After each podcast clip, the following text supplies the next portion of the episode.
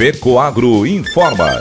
Dentro de instantes, forma-se a rede de comunicação cooperativista para transmitir as notícias do agronegócio e do cooperativismo. Apoio institucional. Cicobi, mais que uma escolha financeira. E Aurora Cop. Cop é olhar para o futuro. A Aurora, agora é a Aurora Coop. E Coop é fazer juntos. Somos mais de 100 mil famílias cuidando de cada um. Coop é pensar no amanhã e no depois de amanhã também. É grande parte de tudo que a Aurora Coop é e sempre será. E hoje também levamos essa essência em nosso nome. Uma nova marca que é ainda mais a gente. Somos Aurora, Nobre e Peperi. Aurora Coop.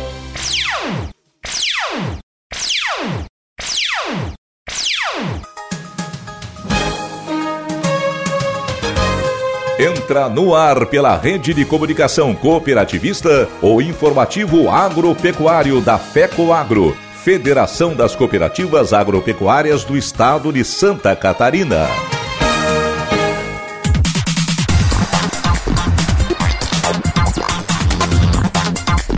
Alô, amigos, eu sou Renê Roberto e estou começando mais uma edição do nosso tradicional informativo agropecuário com as principais notícias do agronegócio e do cooperativismo da semana. E essas são as manchetes. Governo do estado volta atrás e resolve manter volumes de sementes de milho do programa Troca-Troca. Jornalistas prestigiam o lançamento do terceiro prêmio ACI OSESC de jornalismo. Sistema Cooperativo apresenta propostas para o Plano Safra. Sistema FAESC Senar Santa Catarina investe na expansão da ovinocultura de corte. E ainda teremos o comentário da semana com Ivan Ramos. A novela continua, tanto no Judiciário como no Legislativo. O marco temporal das terras indígenas. A Câmara dos Deputados fez sua parte. Na esfera do Legislativo, ainda falta a definição do Senado para validar a lei. O presidente da casa já disse que não tem pressa para colocar em votação. Este comentário na íntegra, estas e outras notícias logo após a nossa mensagem cooperativista. Voltamos já. Todo ano, os resultados do Cicobi são divididos entre os cooperados. Em 2023, foram mais de 5 bilhões e meio distribuídos em forma de dinheiro na conta, cota capital e investimentos da comunidade. E para nossos cooperados, isso tem muito valor. Esse é o grande diferencial de uma cooperativa. Acho que o Cicobi está muito mais na nossa vida, né, na nossa cidade, do nosso lado, do que as outras instituições. Cicobi, mais que uma escolha financeira.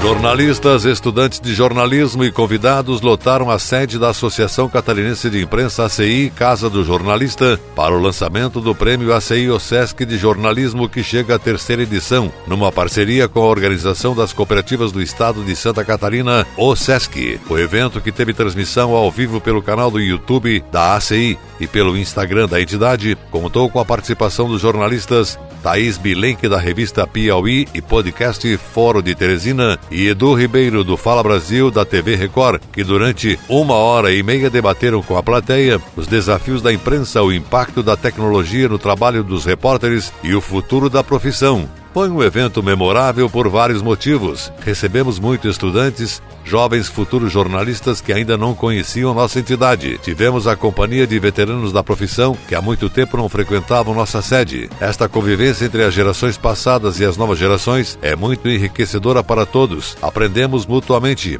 Além disso, muitos colegas das redações prestigiaram o bate-papo, disse a presidente Débora Almada, que em seu discurso destacou a importância do jornalista para o jornalismo. Nada substitui o talento das pessoas. A terceira edição do Prêmio ACI Sesc de Jornalismo traz novidades. A categoria Jornalismo Visual deu espaço para uma nova categoria de jornalismo, Web Jornalismo Multimídia. As inscrições já estão abertas e podem ser feitas diretamente pelo portal da entidade, no site casadojornalista.org.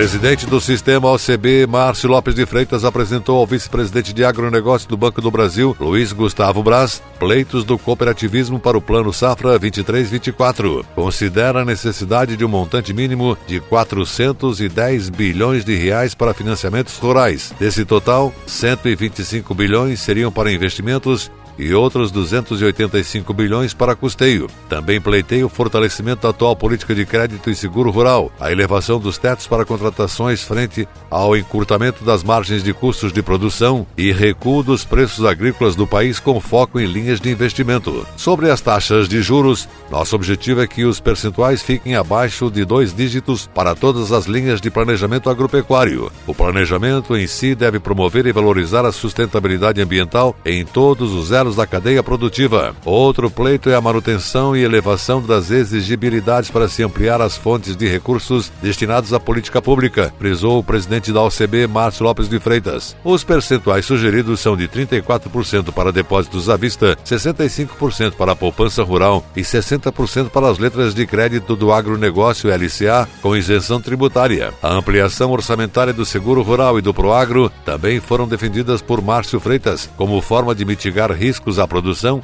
e, ao mesmo tempo, ampliar a abrangência e a efetividade dessas ações. Já Luiz Gustavo Braz Lage recebeu as contribuições do cooperativismo e destacou a importância das cooperativas para as operações do banco.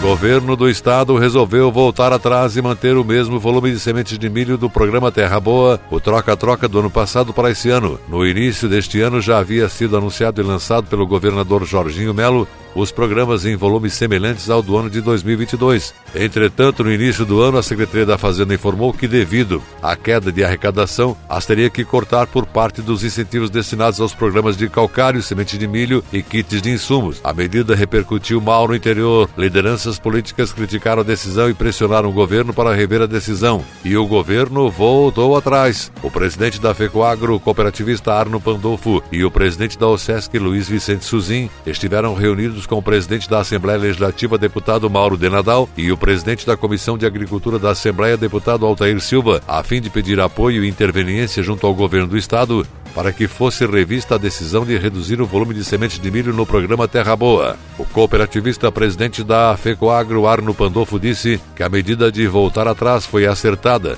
pois afinal nosso estado necessita de milho para abastecer as agroindústrias, fábricas de rações e a redução de plantio por falta de incentivos afetaria ainda mais a deficiência. Hoje Santa Catarina é deficiente precisa importar milho de outros estados e outros países, mais de 6 milhões de toneladas por ano. A redução de plantio ampliará essa deficiência, além de ampliar a evasão de ICMS aos cofres do governo estadual, uma vez que trazer milho de outros estados gera crédito de ICMS não recolhido dentro do estado, não só no milho milho, mas também no transporte que está onerando significativamente o produto. O programa Terra Boa do governo do estado é um programa muito válido. Começou ainda no tempo do seu Zonta.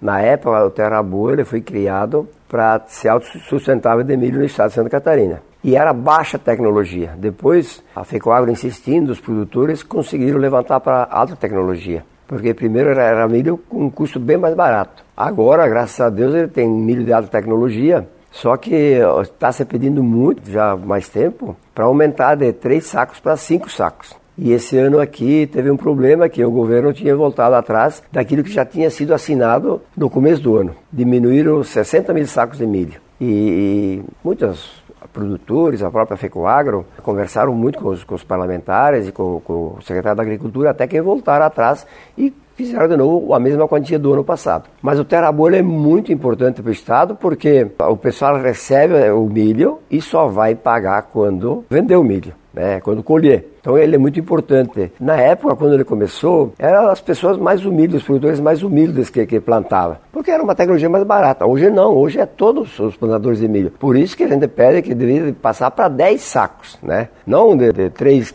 que voltaram para 3 e era 5 e agora voltaram para 5, deveria ser 10 sacos por produtor porque é só assim que a gente consegue produzir um pouco mais de milho. Principalmente esse ano aqui é um ano diferente dos outros anos. O pessoal está indo mais para o lado do plantar mais soja. Em cima do soja vai plantar trigo. Então vai, vai, vai ser meio complicado, vai abaixar a produção de milho, né? A nível de Santa Catarina, tranquilamente. Hoje, o, o que Santa Catarina produz, outro tanto tem que ser importado de, de, outros, de outros lugares. Pega do Paraná, Mato Grosso, do Paraguai. Você vende do Paraguai, tem PIS e COFINS, né? E você vende dentro do Brasil, daí tem o ICMS, que o governo ainda tem que desembolsar o ICMS. Para nós, seria, se o Estado fosse autossuficiente, seria a melhor coisa, porque todas as cooperativas que trabalham com suínos e aves ou o gado leiteiro, tem que trazer milho de fora. E esse ICM fica dentro das cooperativas, das agroindústrias. E, e é um problema para a gente receber esse ICM que a gente paga a mais na hora de comprar o milho. O terra boa é, não é só milho, né? Tem o calcário também, que é muito importante, que na época, quando você começou com o calcário, o produtor produzia 50, 60 sacos de milho por hectare, né? Daí você começou com semente boa, com calcário, corrigiu o solo, isso ajudou bastante. Este foi o presidente da FECOAGRO, Arno Pandolfo. Com o retorno dos volumes programados, caberá agora às agroindústrias, a FECOAGRO e secretarias de Estado refazerem os convênios e a EPAGRE voltar a emitir as autorizações de cinco sacos por produtor enquadrado no programa.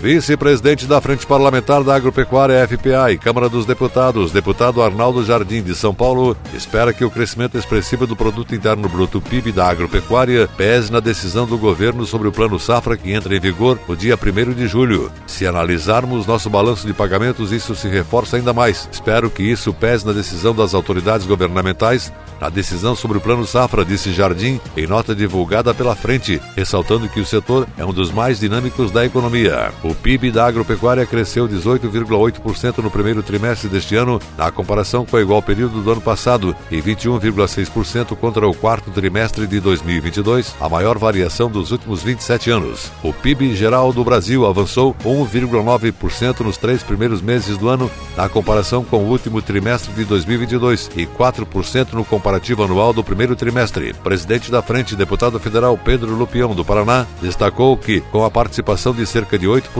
na economia nacional, o agro continua sendo a mola propulsora do país. Os deputados federais Fábio Garcia, do Mato Grosso, e Alceu Moreira, do Rio Grande do Sul, afirmaram que o setor puxou o crescimento do país no primeiro trimestre e reforçaram o apelo de necessidade de apoio governamental. Esta é mais uma prova da importância do agro para o Brasil, setor que sustenta hoje a economia brasileira. Por isso, esse setor merece respeito e apoio por parte do novo governo, afirmou o deputado Garcia. Isso demonstra mais do que nunca que o agro brasileiro é o pilar da nossa economia. Não se trata de uma pauta ideológica, mas sim de um interesse de Estado e que requer todas as condições necessárias para elevar as suas capacidades de produção, complementou o deputado Gaúcho Moreira.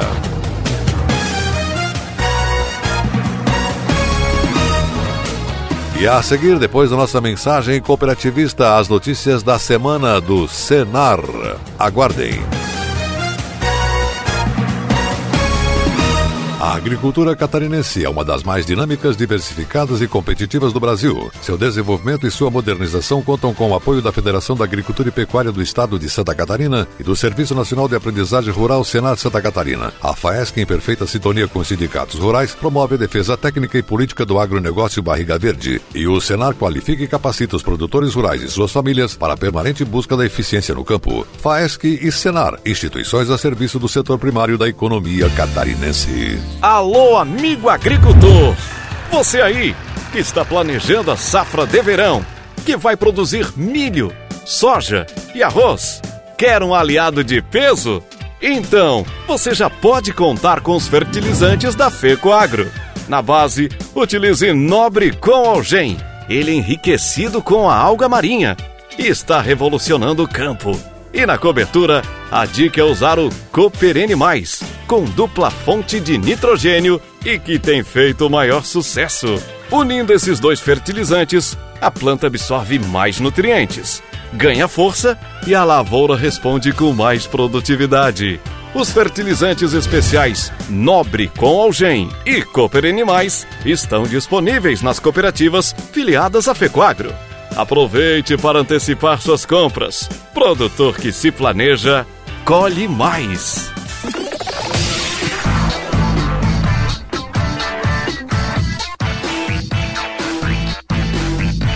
Comunidade Rural, o espaço do Senar Santa Catarina, Serviço Nacional de Aprendizagem Rural. Um importante trabalho realizado na cadeia produtiva da ovinocultura de corte em Santa Catarina é o Programa de Assistência Técnica Gerencial ATEG, desenvolvido pelo Sistema FAESC Senar Santa Catarina, Federação da Agricultura e Pecuária do Estado e Serviço Nacional de Aprendizagem Rural. O programa ATEG em ovinocultura de corte iniciou em 2016 e deu oportunidades para atender no estado 819 produtores. No momento, estão em andamento 16 grupos com 454 participantes em 80 municípios. Para alinhar o projeto, para alinhar o trabalho realizado pelos técnicos de campo dentro das propriedades rurais do Vale do Itajaí, ocorreu recentemente uma reunião visando discutir estratégias a fim de fortalecer o setor naquela região. O encontro foi realizado no município de Lontras com os técnicos de campo Pedro. O encontro foi realizado no município de Lontras com os técnicos de campo Pedro Claudino e Gabriel Miranda, juntamente com o supervisor técnico Gerson Cunha e o supervisor regional do Senar Santa Catarina no Vale do Itajaí, Ricardo Costa. De acordo com o supervisor técnico, a reunião oportunizou alinhar tecnicamente metodologias do programa. De duas a três vezes por ano nos reunimos para falar sobre o andamento dos grupos, as rotinas de visitas, as metas alcançadas e também traçar novos objetivos. Além disso, abordamos perspectivas relacionadas à cadeia produtiva de uma forma geral, comentou. O supervisor regional do Senar Santa Catarina no Vale de Itajaí citou que um importantíssimo avanço que a ATEG proporciona aos ovinicultores é o acesso às tecnologias e inovações que contribuem com o desenvolvimento da cadeia produtiva e o trabalho dos técnicos de campo é fundamental nessa orientação aos produtores rurais. Eles, os técnicos, conhecem a realidade de cada propriedade e conseguem elencar prioridades e diagnósticos para solucionar as demandas. De acordo com o presidente do sistema FAESC Senar Santa Catarina, José Zeferino Pedroso, além de todo o trabalho de acompanhamento dos produtores rurais, a ATEG oportuniza acesso a mercados fomentando a cadeia produtiva e aumentando a oferta da ovinocultura. A produção catarinense é de qualidade e conta com direcionamento tecnológico para oferecer o melhor produto. Tudo isso graças a uma gestão aprimorada e tecnologias avançadas cada vez mais presentes no campo. Para o superintendente do Senar Santa Catarina, Gilmar Antônio Zanlucchi, a gestão é um dos grandes diferenciais proporcionados pelo acompanhamento da TEG. Nas visitas, os técnicos identificam as potencialidades de cada propriedade e investem em sanidade, nutrição e técnicas de reprodução para alavancar cada vez mais a produtividade, salientou Zanlucchi. Segundo a coordenadora da ATEG Santa Catarina, Paula Coimbra Nunes, o programa explora novas ferramentas que potencializam o crescimento dos negócios rurais. O programa oportuniza uma produção mais eficiente e lucrativa aos produtores atendidos. São técnicas de gestão e organização da propriedade que fazem toda a diferença no resultado final da cadeia produtiva, finalizou Paula. E a seguir, depois da mensagem cooperativista, as notícias do mercado agrícola da semana. Tecnologia e inovação está no DNA da Fecoagro. Seja na produção e distribuição de fertilizantes, na centralização de compras conjuntas, na divulgação e difusão do cooperativismo ou na operação de programas oficiais de interesse dos agricultores. São atuações permanentes buscando a rentabilidade e a sustentabilidade do agronegócio catarinense. A Fecoagro é modelo de integração cooperativista. Praticamos e estimulamos a integração e intercooperação em Santa Santa Catarina. Juntos somos mais fortes. As notícias do agronegócio e do cooperativismo catarinense para todo o estado. Programa Cooper News SC, uma resenha do cooperativismo e agronegócio. Reportagens, entrevistas e acontecimentos do setor. Programa Cooper News SC, de segunda a sexta-feira ao meio-dia na Band TV e a uma e meia da tarde na TV Coop, que você pode assistir no site da Fecoagro, fecoagro.coop.br. Cooper News SC, uma produção da FECOAGRO, Federação das Cooperativas Agropecuárias do Estado de Santa Catarina. As notícias do mercado agropecuário.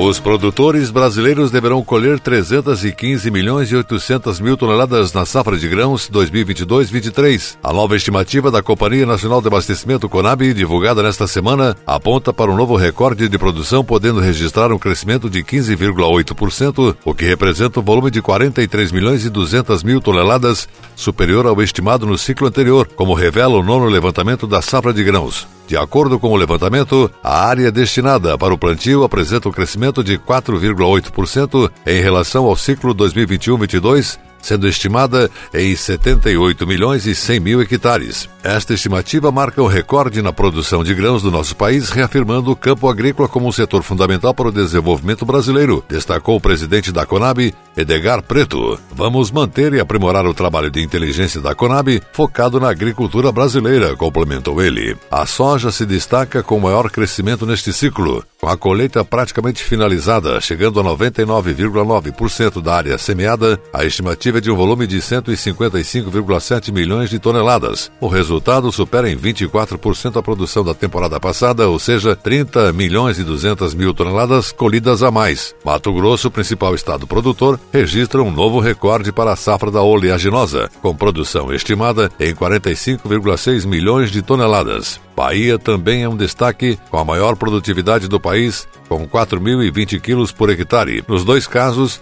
o resultado é reflexo do bom pacote tecnológico e condições climáticas favoráveis nesse ciclo, ressaltou o gerente de acompanhamento de safras da Conab, Fabiano Vasconcelos. Para o milho, a projeção também é de um novo recorde para a produção estimada em 125,7 milhões de toneladas, somando-se as três safras do cereal ao longo do ciclo. É 11,1% acima do volume produzido em 2021-22, o que representa 12,6 milhões de toneladas. A primeira safra, o grão colheita está quase finalizada com a produção de 27,1 milhões de toneladas. Já para a segunda safra, em fase inicial de colheita, estima-se uma produção de 96,3 milhões de toneladas. Condições climáticas têm sido favoráveis para o desenvolvimento da cultura até o momento, pondera Vasconcelos. Dentre as culturas de inverno, destaque para o trigo. A área semeada do cereal já atinge 46,9% no país, o que representa um crescimento de 9,7% na área plantada, com a cultura podendo alcançar 3,4 milhões de hectares, o que resulta em uma produção de 9,8 milhões de toneladas. A Conab manteve estáveis as projeções do quadro de suprimentos da safra 22-23 para os principais produtos analisados. Com isso, ainda se espera um volume recorde para as vendas internacionais de milho e soja no país. Os bons volumes projetados de produção para o milho e soja permitem embarques no Brasil em torno de 95,6 milhões de toneladas para a oleaginosa e 48 milhões de toneladas para o cereal. No entanto, ainda é preciso estar atento a alguns importantes fatores externos, como a safra norte-americana, que ainda pode ser impactada por questões climáticas, bem como a demanda do mercado chinês, a possibilidade de uma recessão mundial, entre outros fatores que afetam os preços e a demanda dos produtos, analisou o gerente de estudos econômicos estatísticos e a política agrícola da companhia, Conab, Alan Silveira. E na sequência o comentário com Ivan Ramos.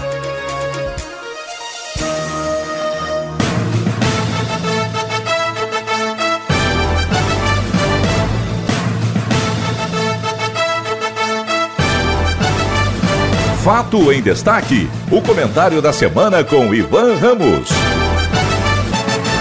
A novela continua, tanto no Judiciário como no Legislativo. O marco temporal das terras indígenas. A Câmara dos Deputados fez sua parte, embora com bastante atraso, mas definiu que deve ser respeitado a data de 5 de outubro de 88 como limite para dar direito às terras ocupadas pelos índios até aquela data.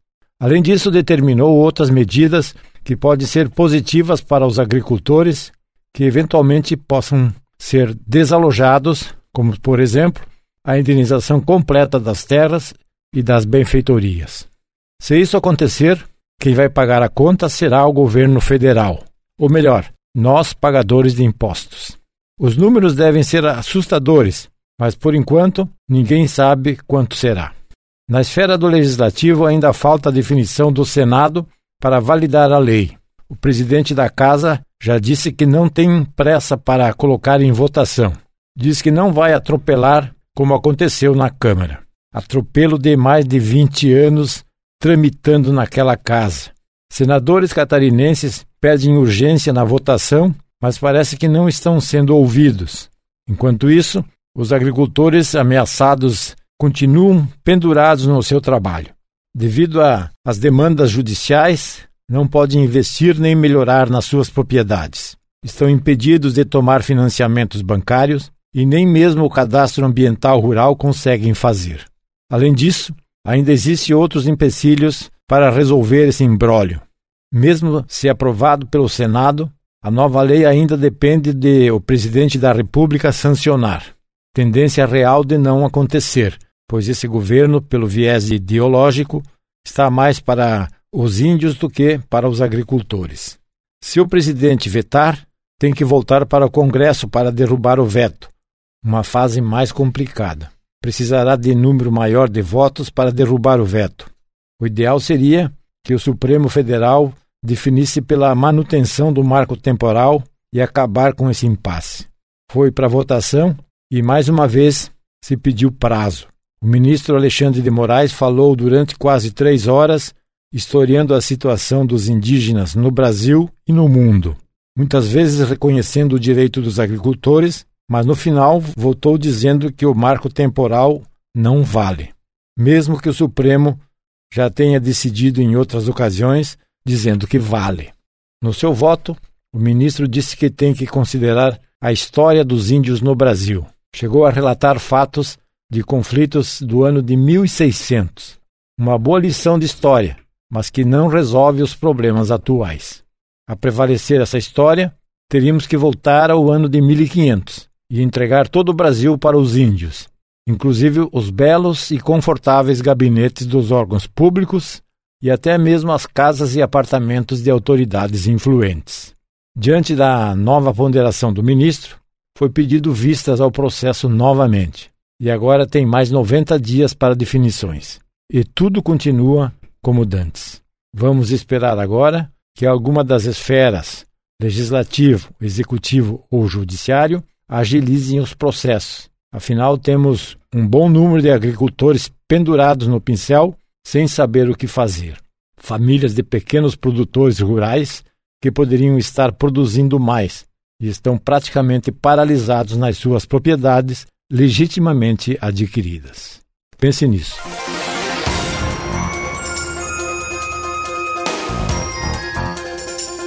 Você acompanhou o programa informativo agropecuário, produção e responsabilidade da FECO Agro. Voltaremos na próxima semana.